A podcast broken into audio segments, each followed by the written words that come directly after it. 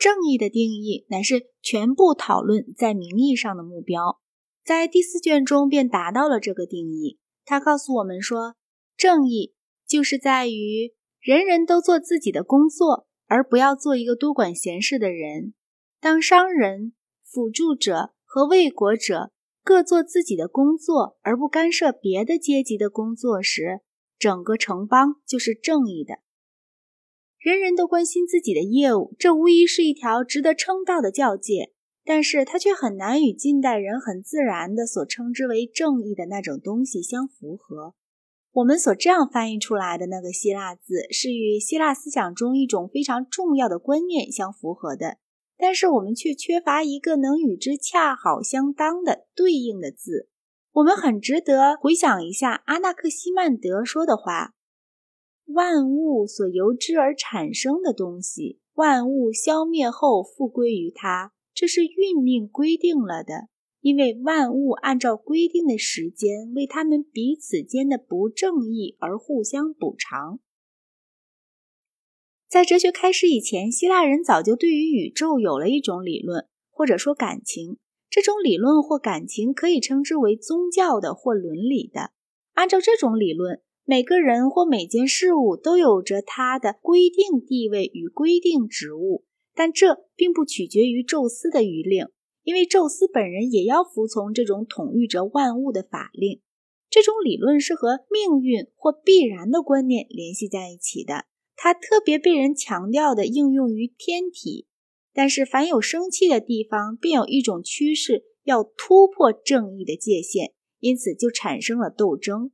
有一种非人式的超奥林匹克的法则在惩罚着放肆，并且不断在恢复着侵犯者所想要破坏的那种永恒秩序。整个观点便过渡到哲学里面来，这一点也表现在斗争的宇宙论中，例如在赫拉克利特与恩培多克勒的宇宙论中，以及表现在一元论的学说之中，例如在巴门尼德的学说中。这便是希腊人对于自然规律与。人是规律信仰的根源，这显然也是柏拉图正义观念的基础。正义这个名词在法律上所仍然被人使用着的那种意义，比起它在政治思想上所被人使用的那种意义来，是更有似于柏拉图的观念的。我们受了民主理论的影响，已经习惯于把正义和平等结合在一起。然而，在柏拉图却没有这种含义。正义在他差不多是。法律的同义语的那种意义上，主要的是指财产权，而那与平等是毫无关系的。国家篇一开头第一次提到的正义的定义就是：正义就在于偿还债务。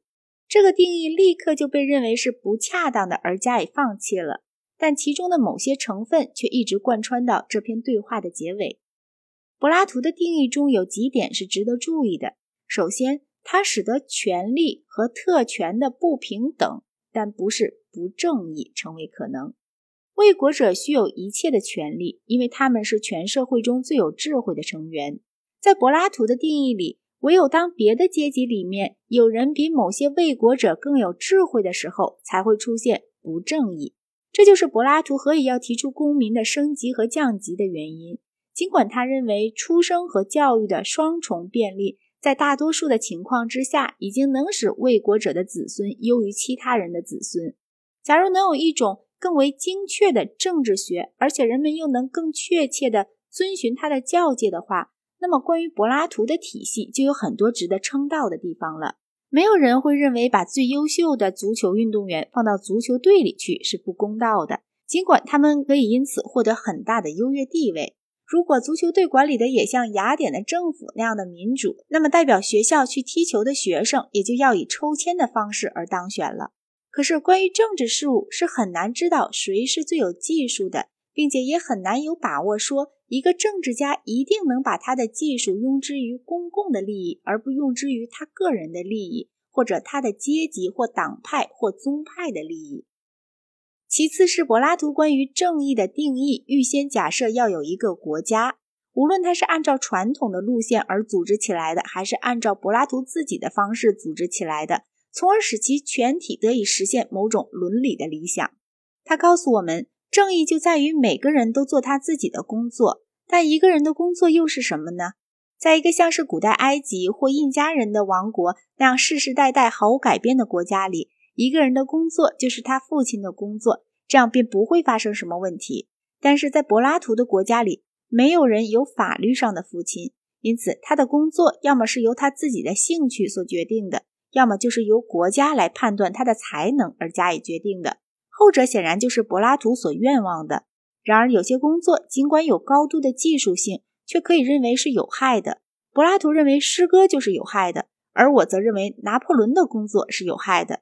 因此，在决定一个人的工作是什么的时候，政府的意图就成为最主要的了。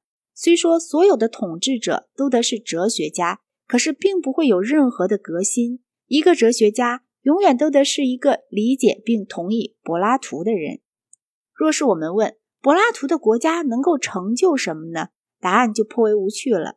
他在对人口大致相等的国家作战时能取得胜利，他能保证某些少数人的生活。由于它的僵硬，它差不多绝不会产生艺术或科学。在这方面，正如在许多别的方面一样，它是像斯巴达一样的。尽管有着一切动听的说法，但其所成就的全部不过是作战的技巧和足够的粮食而已。柏拉图曾经经受过雅典的饥馑和败绩，也许他下意识地认为，避免这些灾难就是一个政治家所能达到的最高成就。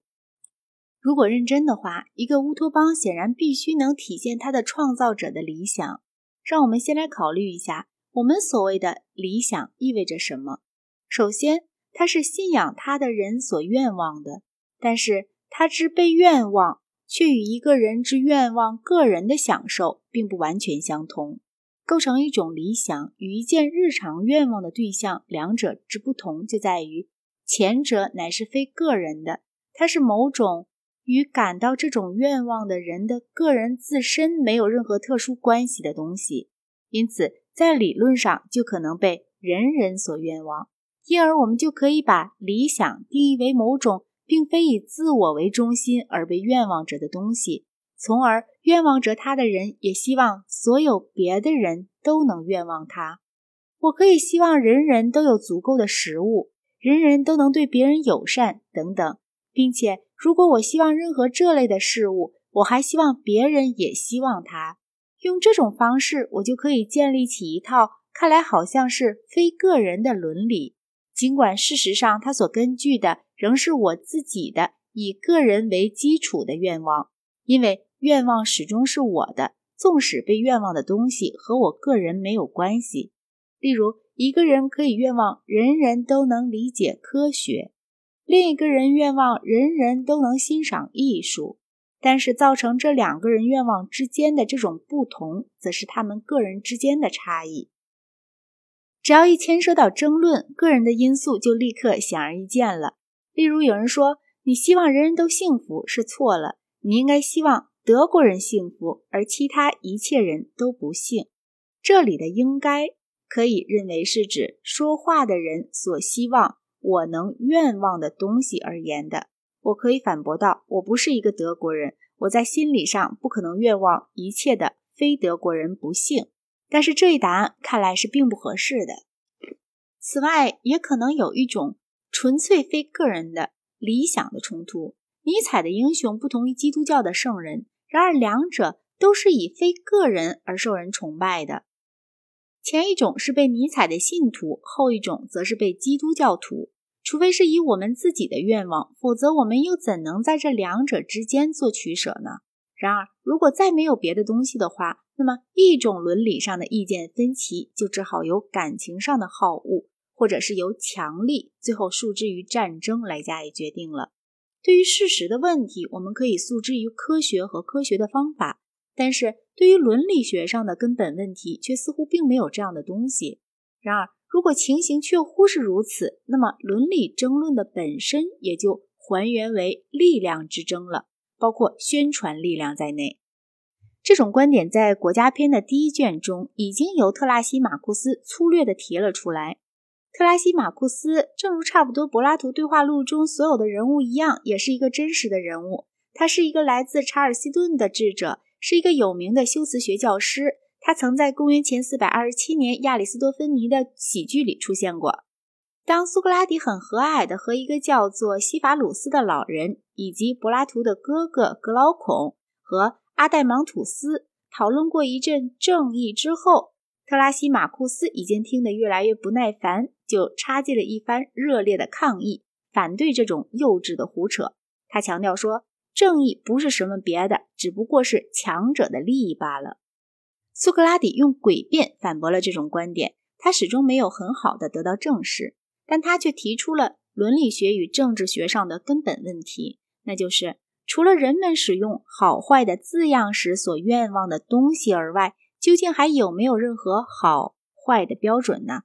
假如没有的话，那么特拉西马库斯所得出的许多结论就似乎是不可避免的了。然而，我们又怎么可能说有这种标准呢？在这一点上，乍看起来，宗教是有着一种简洁的答案的。上帝决定了什么是好，什么是坏。一个人的意志若与上帝的意志相和谐，那么他就是一个好人。然而，这种答案并不是很正统的。神学家们说上帝是好的，但这蕴含着要有一种独立于上帝的意志之外而存在的好坏标准。于是，我们就不得不面临着下列的问题：即像在“快乐是好的”这样一种陈述里，有没有像在？雪是白的，这样一种陈述里那种意义上的客观的真或假呢？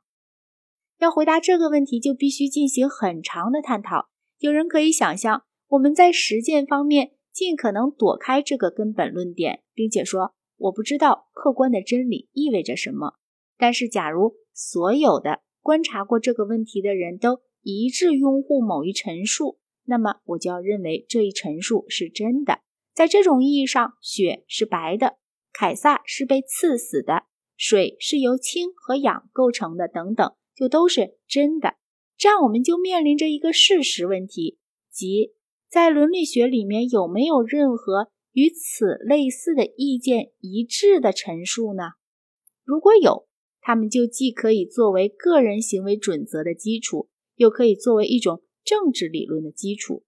但是如果没有的话，那么，无论哲学的真理可能是怎样，但只要有势力的集团之间存在着不可调和的伦理分歧时，我们在实践上就不得不诉之于武力的较量，或者宣传的较量，或者是两者同时较量。对于柏拉图来说，这个问题实际上并不存在。尽管他的戏剧感引得他强有力地叙述了特拉西马库斯的立场，但他却全然没有察觉到他的力量。并且他自己还对他进行了异常粗暴而又不公允的反驳。柏拉图确信善的存在，而且它的性质是可以确定的。当人们有不同意见的时候，那么至少有一个是犯了知识上的错误，就正像这些意见不同的是涉及某种事实的科学问题一样。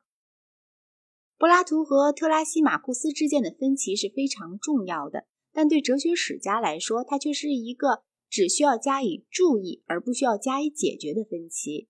柏拉图以为他能够证明他的国家是好的，而一个承认伦理学有其客观性的民主主义者可以认为自己能够证明这个国家是坏的。但是，任何一个同意特拉西马库斯的人却要说，这里并不存在证明或反证的问题，唯一的问题是。你是否喜欢柏拉图所愿望的这种国家？如果你喜欢，他对你就是好的；如果你不喜欢，他对你就是坏的。如果有许多人喜欢，又有许多人不喜欢，那就不可能有理性，而只好由真实的或者隐蔽的暴力来加以决定。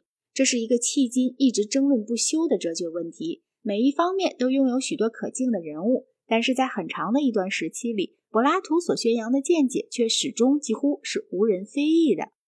此外，我们还应该注意到，以意见的一致来代替客观标准的那种观点里包含着一些后果，而这些后果却是很少有人愿意接受的。像伽利略那样的科学革新者，宣扬着一种当时很少有人同意的见解，但最终差不多获得了举世的拥护。对于这种事，我们应该怎么说呢？这些人用的是说理的方法，而不是用鼓动情绪、国家宣传或采取强力的方法。这就蕴含着在一般的意见而外，还另有一种标准。在伦理方面，伟大的宗教导师也有某些相类似的情形。耶稣基督教导说，在安息日掐起麦穗来吃，并不是错误的，但是恨你的敌人则是错误的。这样的伦理见解显然蕴含着与大多数人的意见不相同的某种标准，但无论这种标准是什么，它却绝不像科学问题里的客观事实。这个问题是一个困难的问题，我并不宣称我能解决它。目前，让我们满足于仅只注意到这个问题。柏拉图的国家和近代的许多乌托邦不同，他或许是想要付诸实行的。这并不像我们自然而然的会以为的那么幻想而又不可能。他的许多规定，包括一些我们会认为是完全不可能实行的规定，实际上是在斯巴达已经实现过了的。毕达哥拉斯曾经试行过哲学家的统治，在柏拉图的时代，当柏拉图访问西西里和南意大利的时候。毕达哥拉斯派的阿尔奇塔斯在塔拉斯的政治上是非常有势力的，请一位贤人来拟定法律，这在当时的城邦乃是一种通行的办法。梭伦就曾为雅典这样做过，而毕达哥拉斯也曾为图里这样做过。在当时，殖民地是完全不受他们的母邦控制的。某一帮柏拉图主义者要在西班牙或者高卢的沿岸建立起一个理想国来，那是完全可能的事。不幸的是。机缘把柏拉图带到了叙拉古，而这个伟大的商业城邦又正在和迦太基进行着决死的战争。在这样一种气氛下，任何哲学家都不能有什么成就的。到了下一个时代，马其顿的兴起遂使得一切的小国都成了过时的沉寂，并使一切雏形的政治试验都成了徒劳无功的事情。